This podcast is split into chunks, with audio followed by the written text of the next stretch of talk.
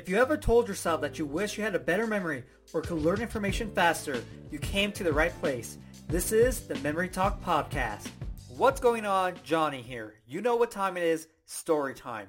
This story takes place at a pool. So you're ready to go take a swim in a pool. It's been such a hot summer and you finally got the chance to go to a pool and you're ready to jump in when all of a sudden a shadow goes over you. You're like, whoa, what is that? You turn around and look and you see Blue Clues riding a whale. And this whale jumps into the pool and all the water gets empty out in the pool because this whale just totally takes it all out with his big dive.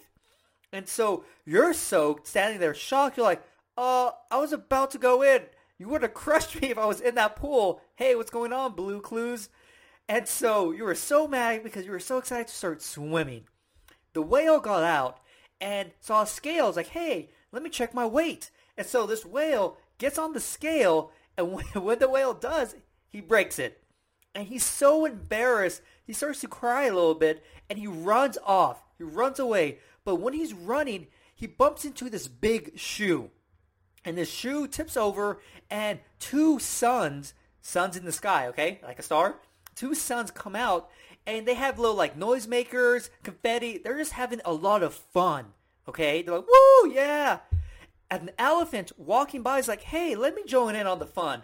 Because this elephant, everyone knows elephants love to party, okay? So this elephant just breaks through the fence to the pool, doesn't even like go through the gate, which was open by the way, just crashes through the fence and is about to party with these two sons, but trips and bites its tongue and it just starts crying and crying. It cried so much that it fills the pool. And you're like, you know what? It's so hot. Let me just swim in this pool full of elephant tears. Okay. Such a weird story, right? But what does it mean? Well, okay, let's take a look at it. You're at the pool ready to jump in, but Blue Clues is on a whale. Okay? Blue Clues, blue whale, blue whale. All right? Jumps in the pool, all the water goes out, and it weighs itself, okay, and breaks the, the scale. Oh, okay. So this story represents the heaviest animal in the world, and that is the blue whale. It broke the scale, okay? And then the whale runs away and bumps into a shoe, shoe, two, two sons come out and start playing, having fun, having a party, right? Okay, two suns, zero, zero, two, zero, zero, two hundred, having a lot of fun, ton. So a blue whale weighs 200 tons. It's the heaviest animal in the world. Okay? But then an elephant hears the party and wants to join, so the elephant runs, but trips and bites its tongue and starts to cry. Elephant bites its tongue. The tongue of a blue whale weighs as much as an elephant. Yeah. So I know the story was you know, pretty crazy as usual, but the way I encoded the information was a little bit different, right?